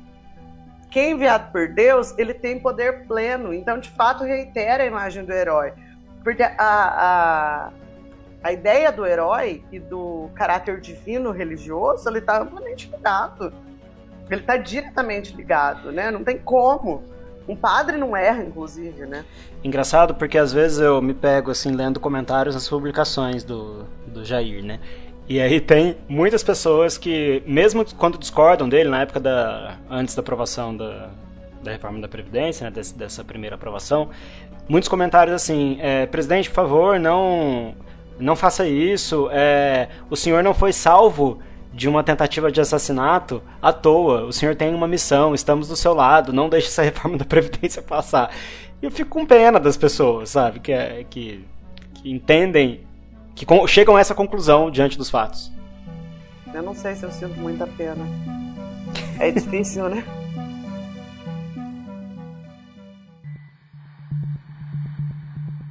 E sobre, sobre oratória, eu acho interessante falar que, assim, enquanto o Hitler tinha esse dom né, de oratória, a gente vê Sim. isso também em muitos, muitos líderes nossos aqui, né? O próprio Lula, gente. Eu adoro aquele meme que é, ah, eu não acredito no Lula. Eu ouço o Lula falar um minuto e boto aquela foto da, daquele militante do PT como estrela gigante, né? O Sim. Ciro também tem esse canto da sereia, né? Essa coisa de falar e levar massa. Coisa que o Bolsonaro, é, obviamente, controla o ambiente para ele ter. Então, ele usa essa retórica do eu falo direto com o povo, né? O efeito de sentido que se tem quando o presidente vai lá e twitta, ou quando o Carluxo vai lá e twitta e publica no Facebook direto, e também as lives, é disso, ele tá falando direto, diretamente com a gente. Mas se a gente falar aqui que o Bolsonaro tem um dom de oratória, né, não tem, tanto que ele foge do, fugiu dos debates sempre que pôde, e qualquer situação em que ele é confrontado, em que um debate é proposto, ele abandona a coletiva de imprensa, por exemplo. Né? Então, a, a oratória para um líder, ela acaba sendo fundamental. O próprio Bolsonaro reconhece isso quando ele quer fugir de situações que ele não controla. Né? E eu lembrei aqui de citar também o Discurso do Rei, porque é um filme que apresenta essa importância de que a voz do rei, né, que é, como precisa sair bem e um, um rei que não saiba falar direito, é, de acordo com o parâmetro do que é direito, né, da população, como ele não, não vai ter adesão da, das massas, né. Os grandes líderes da história, eles tinham em comum a capacidade de serem grandes oradores também, né. Quando a gente olha para o Hitler, ou a gente olha para o Lula, ou a gente olha para o Stalin, nós temos grandes oradores, grandes, fenômenos. E o Bolsonaro não é um grande orador. Então, o que, que ele faz para é, para disfarçar esse ponto fraco que ele tem, né? Ele controla o ambiente. Então ele não. A facada foi ótima, né? Nossa, que facada divina. Porque ele pôde se ausentar de todos os debates do segundo turno. Gente, se o Bolsonaro tivesse ido a algum debate, vocês acham que ele teria ganho? Eu duvido, porque ele ia ter saído massacrado. Não ia dar para ele ficar lacrando como ele faz no Twitter. Então, os ambientes dele são todos controlados. Quando ele foi chamado para ser entrevistado pro, pelo Jornal Nacional enquanto candidato, não sei se vocês se recordam, mas ele chegou a levar um livro que o Bonner simplesmente cortou e falou: não vai apresentar. Os pais não sabem que isso é na Nós biblioteca. Temos uma, uma regra, candidato, que eu estou relembrando com ah. seus assessores. Os candidatos não mostram documentos, eles não, não mostram. Não, mas está aqui um livro, uma prova. Eu pediria ao uma, senhor. Isso daqui não é, candidato, posso lhe Tudo dizer. Vou, tirar, é, vou tirar o livro aqui. Não é respeitoso. Então, então ele não consegue, ele não consegue criar estratégias eficientes de comunicação. Então ele controla. Por isso que o Bolsonaro não vai à TV falar. Por isso que os pronunciamentos dele são feitos via internet. Por isso que quando ele ganhou, ao invés de ele falar, de dar entrevista, tanana, tanana, ele fez aquele vídeo. Porque ele não tem como aparecer diante de um monte de repórteres. E quando ele vai, ele vai também para repórteres que não estão exercendo jornalismo, como é o caso das Sim. entrevistas que ele deu na, na Record e no SBT, que aquilo tem outro nome, assessoria de imprensa, né? É, perfeito, perfeito. Uma e duas a gente vê ele ser questionado por algum repórter sobre alguma coisa, recentemente sobre o uso do, do avião da FAB pelos parentes dele para ir no casamento do filho. De helicóptero, ele fez, né? próxima pergunta, não vou falar isso. É, helicóptero. Próxima pergunta, não vou falar isso. Obrigada, gente. Encerrou a sessão. Vamos falar de Brasil e de Goiás. Mas já sei qual a sua pergunta. Não, não gostaria de responder a sessão? Outra pergunta? Mas nada, obrigado. E várias outras vezes. Ataques, né? Ataques a jornalistas mulheres tem sido bastante comum, né? Uma estratégia claramente machista, na verdade, porque ele não consegue se defender. Então a pessoa, a hora que ela não tem capacidade de argumento, ou ela corta ou ela ataca. São, são as duas coisas que o Bolsonaro tem feito desde desde sempre, na verdade, né? Ou ataca ou corta. E se recusa a dar uma entrevista. É, e é claro que no caso do Triunfo da Vontade, o ambiente também era 100% controlado, né? Mas, mas ele tinha esse dom, você vê isso no oratório. O Bolsonaro fala daquele aquele discurso dele. É, na, que, que foi aquele evento lá econômico, mundial que teve? Que ele falou Davos, que ele de Davos, que ele falou menos do, do, do, tempo que tinha. Aquilo lá é vergonhoso, sabe? Isso a gente não nesse, nesse aspecto o Bolsonaro não é nada comparável ao Hitler. Não, nada comparável. O Hitler era um orador exímio. Inclusive, é, o grande destaque dele, ele começa, né, justamente por isso. Então, nas cervejarias que ele criava, os relatos que a gente tem é assim, o Hitler ia falar, ia pronunciar um discurso, ele arrebanhava, ele arrebatava as pessoas que estavam ao redor dele. Então, e esses não eram ambientes controláveis, né? Ele não tinha o Twitter para governar. Outros dois elementos que eu anotei aqui que são importantes a gente pontuar do filme, é o primeiro é um clássico, né, que é o ângulo de câmera. A Lili usa o que a gente chama no audiovisual de contra-plongé, né, aquela câmera que pega de baixo para cima, porque o Hitler, pelo menos diziam que ele era baixinho, né, ele tinha uma estatura baixa, então ele sempre é, ocupava um lugar alto ali da, das tribunas, de onde ele falava, e a câmera sempre estava um pouquinho abaixo do nível do olho dele para ele parecer um pouco maior. E é, o, o fato, um outro elemento agora, o fato dela conseguir representar eventos super monótonos, chatos, de uma pessoa falando para uma multidão, e como ela deixava o evento dinâmico, né, com, com os cortes, a Renata pontua isso na tese, né, com os cortes, com os movimentos de câmera, com as tomadas aéreas, então esse é outro mérito ali bastante importante da gente reconhecer, né. A montagem, para mim, ela é a alma do audiovisual, a alma. É claro que assim, se eu não tiver um bom roteiro, a professora se instalando agora, gente. se eu não tiver um bom roteiro, eu não vou ter um bom audiovisual. Isso aí é óbvio. Se eu não tiver um bom trabalho de pré-produção e de produção, eu não vou ter um bom audiovisual. Mas eu posso ter tudo isso muito bom e ter uma montagem tosca. Uhum. A gente vê isso regularmente por aí, principalmente em cidades menores e tudo mais. Para mim, a grande vida, que é quando o audiovisual ele nasce de fato, é na sala de montagem. Para mim, é o grande. É onde a magia acontece de fato, né? E nisso a Lene Riefenstahl, ela foi. Ela foi um gênio também.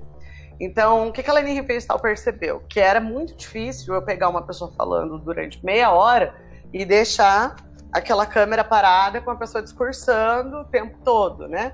A gente já sabe que isso causa tédio no audiovisual, não tem Sim, galera aí que tá ouvindo que já fez qualquer cobertura de qualquer tipo de evento sabe como é complicado isso. Sim, é muito.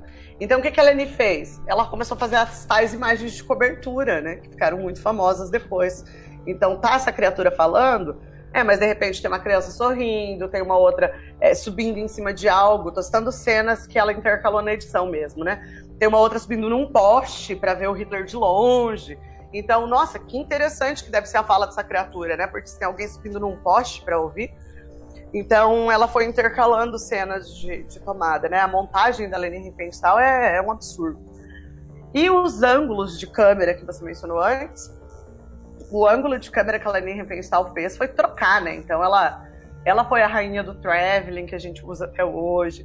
Foi ela que brincou de plongé, de contra-plongé. Depois, em outros filmes dela, que ela, pra ela tirar é, a monotonia das imagens, ela vai lá e faz câmera subaquática, né? Quando a, é quando a câmera subaquática inventada no mundo, foi, foi a equipe de produção dela, né? Ela Sério? Que legal d'água. isso, não sabia Sim, disso. ela que criou para filmar os eventos de natação das Olimpíadas de 36, que aconteceram em Berlim. Então ela precisava daquilo. Claro que teve experiências que ela não foi bem sucedida. Então, assim, atenção, alunos do meu Brasil. Quando a gente vai gravar um audiovisual, a gente precisa explorar, explorar ângulos, né? Explorar diferentes takes, diferentes tomadas. E isso ela fazia muito. Então a Leni Riefenstahl, ela sempre gravava com ao menos duas câmeras, ao menos. Mas no Triunfo da Vontade ela usou muito mais, então tem, tem cenas que ela gravou é, de, diversos, de diversos ângulos, de diversas maneiras, com tipos de lentes completamente distintas. É, justamente para quê? Para depois, na hora da montagem, ela poder sobrepor uma Uhum. outra, tirando esses eventos, essa cara de monotonia, né? Dando movimento mesmo ao audiovisual. E se a gente for pensar na linguagem audiovisual contemporânea, é o quê? É movimento. Uhum. É movimento. Totalmente movimento. Mesmo que eu esteja fazendo um filme mais sensível, uma peça mais tranquila, eu vou ter que trabalhar muito movimento para que ele fique interessante. Então, a gente explorar os ângulos da câmera, eles são fundamentais e ela fez isso. Aí, como que ela conseguiu transformar o Hitler em um herói, né? Quando a gente vê uma, uma das cenas iniciais, assim, que ele chega do aeroporto e vai até um hotel, ela, ele vai desfilando num carrinho, né? A gente tem imagens que registram a multidão eufórica, a gente tem imagens que registram ele de costas, ele de frente, que, ele vai, que ela vai mostrando os trajetos. Mesmo mostrando essas multidões, a gente tem planos de detalhe, a gente tem primeiro plano, a gente tem. Enfim, ela explora isso. E na hora de fazer a montagem, ela tem muito material para trabalhar. Uhum. Então, eu tendo esse material para trabalhar, eu consigo eu consigo usar e abusar disso, né? No próprio Triunfo da Vontade teve um experimento que eu acho muito legal que ela fez, mas que não deu certo para nada, que ela queria não tinha drone, né? Porque antes do drone, gente, o drone surgiu semana retrasada, né, em termos históricos. É tão bom Mas é- saber que a Alemanha nazista não tinha drone. Não, Isso aí é uma verdade. Como que a gente fazia audiovisual antes? Ou você fazia num avião, e daí você não consegue ver quase nada, porque a imagem é lá de cima, um avião não tem como, como ficar voando a 20 metros de altura, isso não tem como. Ou você não fazia. É, E a Leni Riefenstahl, ela criou muitas, muitas imagens, pra, ela criou muitos elementos, na verdade, é, materiais mesmo, para usar e explorar tomadas de cima. Então, por exemplo, no Triunfo da Vontade tem uma cena que dá para ver ela num carrinho que foi criado. é, foi criado pelo Albert Speer, que era o, o grande arquiteto nazista, né? E ele fixa esse carrinho numa num mastro de bandeira, que é um, um mastro extremamente alto, e ela filma em movimento. Então ela faz um traveling, só que vertical. Então ela faz uma tomada enorme. Por quê? Porque de avião ali não ia rolar. E como eles não tinham drone também, uma outra solução que ela achou, só que essa não deu muito certo. Mas são experimentos, né? Quando você está experimentando algumas coisas, às vezes você vai fazer 10, 15 experimentos para dois, três funcionarem. Né? Isso é normal. Quem trabalha com audiovisual sabe que às Uhum. vezes você gasta três dias filmando, conseguiu um segundo de gravação. Não é o ideal, é melhor planejar melhor antes, mas acontece, quem não? É, ela usou balões, sabe esses balões que a gente solta aí e sobe, sobrevoa o céu e tal, tanana, tanana? Ela usou esses balões e anexou câmeras nos balões para fazer filmagens de cima. E junto com isso, isso está relatado naquele livro lá que os professores da Universidade de Chicago gentilmente traduziram para o inglês. Ela consegue fazer algumas tomadas aéreas. Então, simulando como se fosse o que a gente usa hoje como um drone, né? Então, começa de baixo, vai subindo, faz umas aéreas e os balões caíam por aí. Aí nos balões, é, ela deixava dizendo que se você encontrasse essa câmera, esse material era para você devolver para a equipe da Riefenstahl. Olha aqui. Aí, é, criativo, né? Isso é Sim, sim. gente. E ahn, também ela subiu em telhados, tem imagens que são bem possíveis. Assim, não é de onde essa mulher tirou isso, né? Então ela subia em telhados, em pequenos edifícios. A cidade de Nuremberg não é uma cidade que tem grandes é, edifícios nem hoje, imagina na época, né? Então, pequenos edifícios aí de três, quatro andares. Ela subia, fazia tomadas de cima. Então, explorar ângulos no cinema ou no audiovisual, de um modo geral, ele é muito importante. E ela fez isso genialmente. Isso a gente, voltando, pode chamar do que você quiser, mas criatividade não faltou essa mulher, né? Ela explorou muito, tanto na captação de imagens quanto depois na sala de montagem.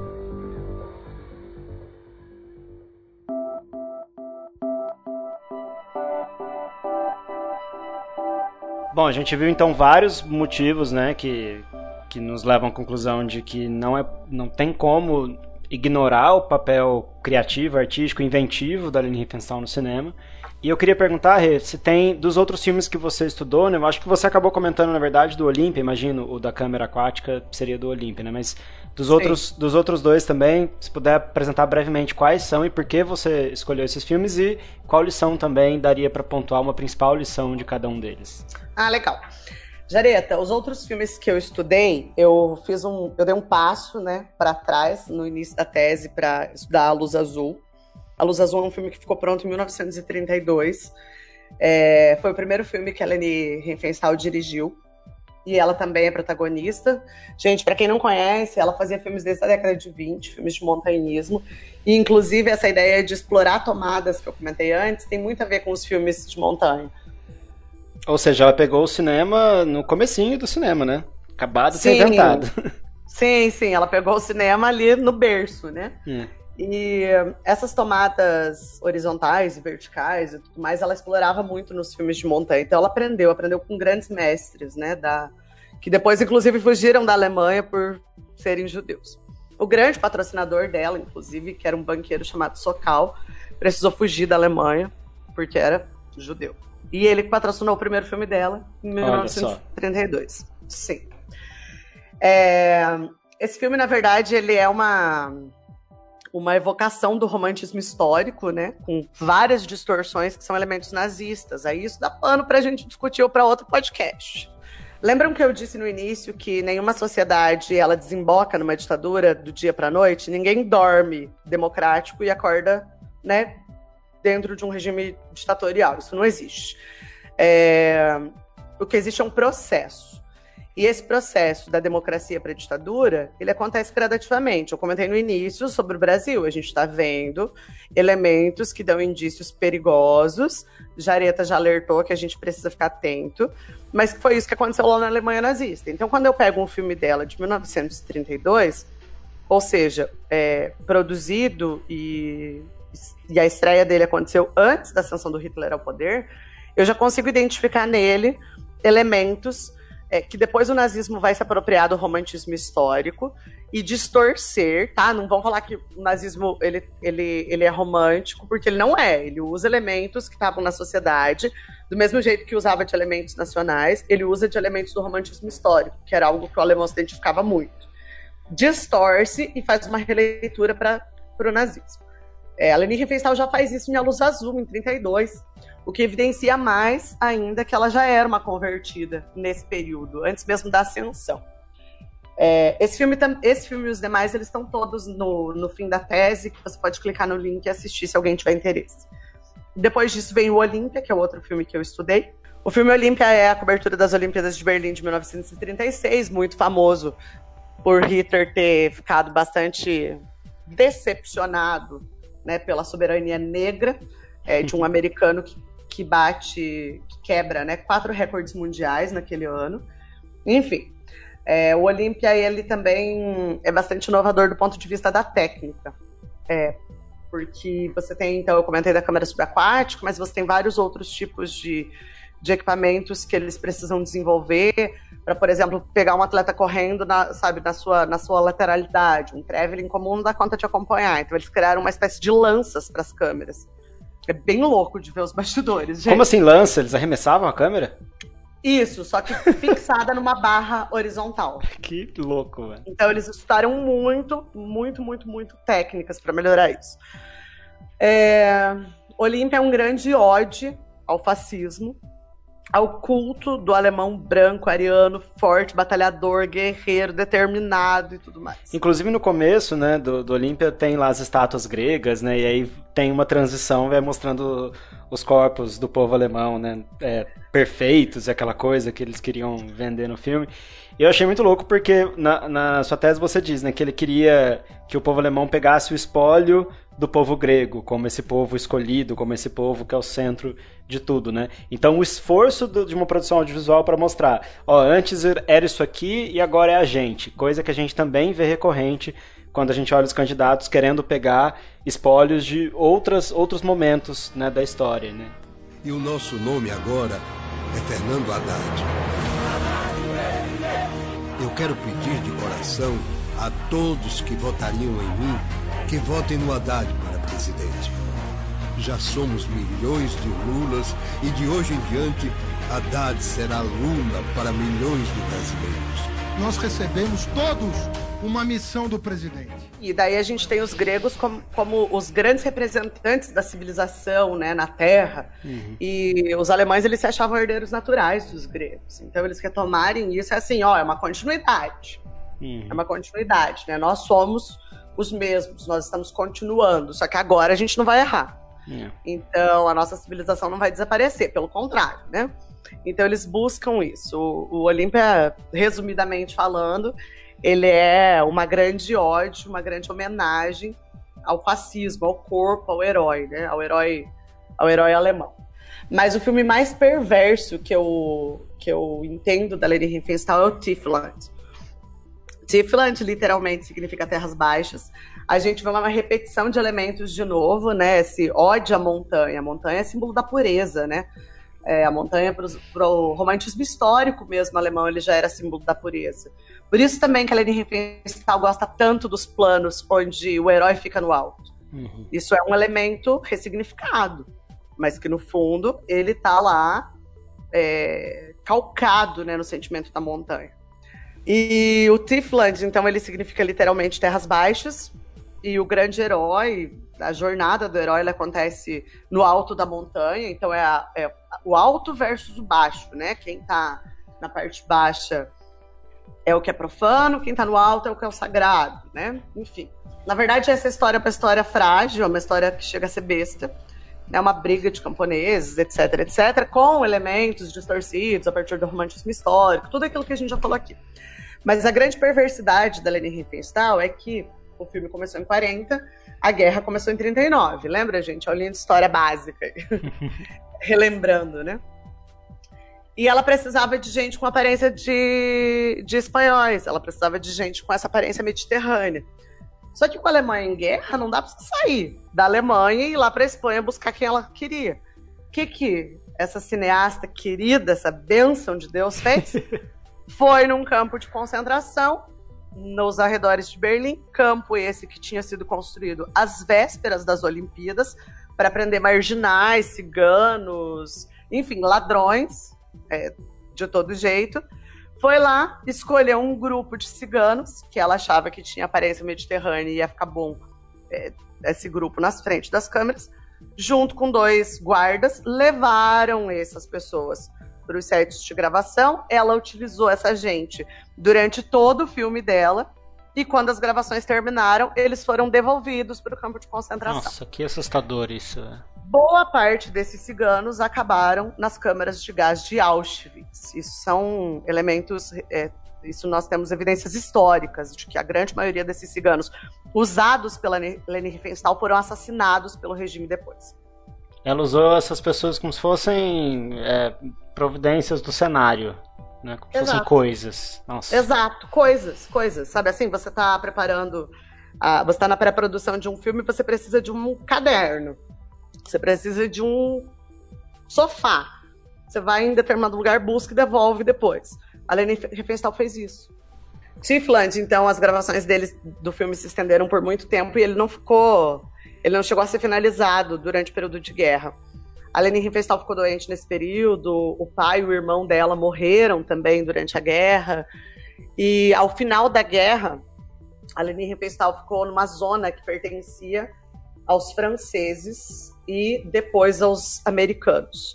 Esses materiais da Leni Riefenstahl, as gravações brutas de Tiefland, foram confiscadas e foram levadas e usadas por tribunais europeus como materiais é, de prova. Não só eles, não só os materiais é, de Tiefland, mas, enfim, materiais de outros artistas, outros cineastas. É, ela só conseguiu recuperar esse material tempos depois, quando esse material foi parar na Áustria. E, e gente, todo mundo aqui sabe que a Áustria ela foi extremamente simpatizante do nazismo, ela apoiou tudo que os alemães fizeram, os austríacos também fizeram, foram coniventes o tempo todo com o nazismo. E quando ela conseguiu recuperar esse material, ela fez uma edição. Só que é lógico que isso a gente já está na década de 50, que diversas associações, inclusive a Associação de Ciganos e a de Sobreviventes do Holocausto, foram a público e é, revelaram tudo o que tinha acontecido. Então a Leni Riefenstahl possivelmente recortou o filme de modo que essas pessoas que foram assassinadas, assassinadas em Auschwitz não aparecessem nas câmeras, hum. não aparecessem né, na montagem final. O filme é besta, assim, do ponto de vista técnico, do ponto de vista de linguagem. Ele é um filme fraco, é de fraco a péssimo, assim. Ele não foi bem finalizado, esse material, né? Ele não não tinha como ser bem finalizado. Eu resolvi estudar Tifland justamente por essa por esse complemento de que quando a gente fala assim, o nazismo acabou, em 54 na alma da Leni Riefenstahl, ela estava terminando um filme em que ela não via nada demais.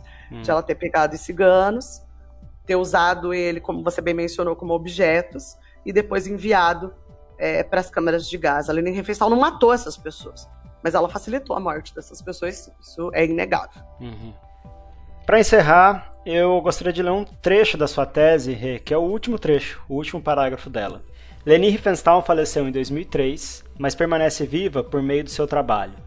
Tanto sua obra quanto o horror ao nazismo e aos filmes que ela produziu ainda estão presentes. As constantes referências às suas obras centrais, assim como essa tese, são prova disso. Riefenstahl, em nome da ideologia nazista, magistralmente apoiou-se da sétima arte para construir e disseminar o horror antes, durante e após a queda do Terceiro Reich.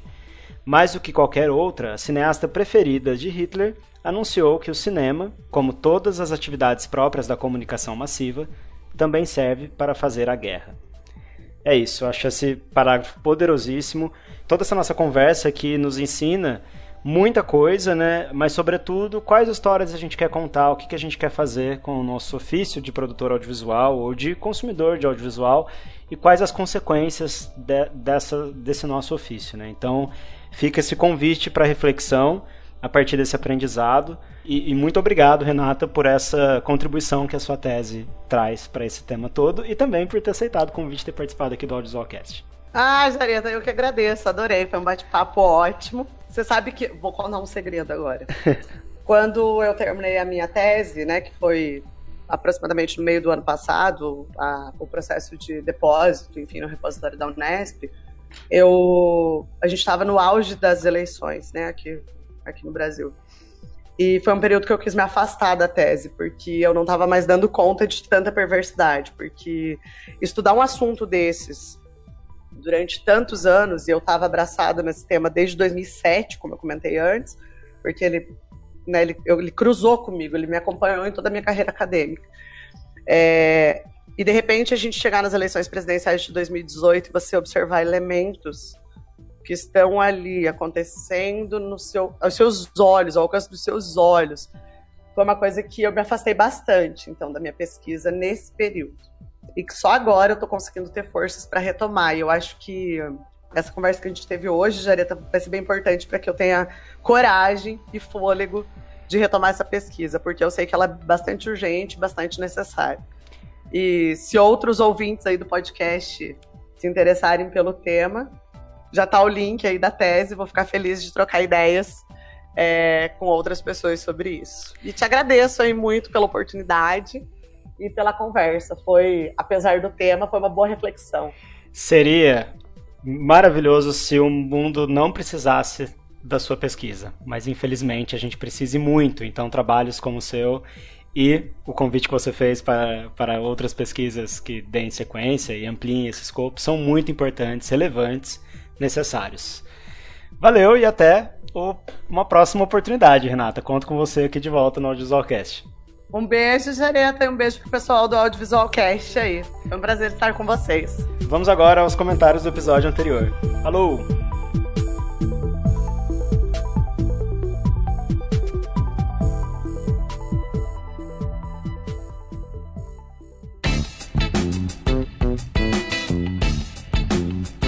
30 Audiovisual Cast concluído. Muito obrigado por ter escutado mais um programa. Agora a gente comenta o episódio anterior, que foi o programa 29, sobre séries documentais de crimes. Gente, quem é ouvinte mais atento aí do Audiovisual Cast percebeu que a gente gravou esse programa anterior já fazia um tempinho, né? É, tinha algumas marcas ali de quando a gente gravou, piada com o ator pornô do Merval. E desse meio tempo, desde quando a gente gravou até o editar e lançar o podcast, eu assisti outras duas séries que ficou de fora do programa porque eu não tinha visto ainda. Assisti não, né? Uma eu assisti, que é The Jinx, da HBO, e a outra que é o Projeto Humanos, né? Que não é audiovisual, podcast, mas impecável, né? E é, e é exatamente essa mesma temática. E que temos a notícia agora de que vai virar série de TV. Ou seja, a gente vai voltar a falar desse tema no, no futuro, né? Falamos de várias ali, outras já apareceram, estão para aparecer. É um tema que vai voltar é, mais para frente. E agora duas novidades. Uma delas é que lançamos mais um vídeo lá no canal do YouTube do Audiovisual Cash. Para quem não segue ainda, não segue não, seguir é podcast, né? Para quem não é inscrito no canal lá, faça inscrição, habilite o sininho para receber as notificações. O vídeo que a gente lançou é sobre o Rei Leão, quatro fatores que atrapalharam esse novo filme. E o nosso próximo podcast será sobre os remakes Disney, adiantando aí a nossa próxima pauta. E a outra novidade é que finalmente eu consegui colocar o Audiovisual Cast no Spotify. Então, se você prefere ouvir por lá ou conhece alguém que reluta em ouvir podcast em outra plataforma, é só procurar o Audiovisualcast por lá e falar para essa pessoa procurar o Audiovisualcast por lá, que vai encontrar fácil. E antes de encerrar, eu queria pedir um favor rápido para quem nos escuta pelo iTunes. Votem na gente lá. Tem o, a votaçãozinha lá de estrelinhas. Deem cinco estrelas se é essa nota que vocês acham que o nosso podcast tem. E nos ajude a subir na relevância e a crescer, beleza? Valeu, gente. Até o próximo episódio.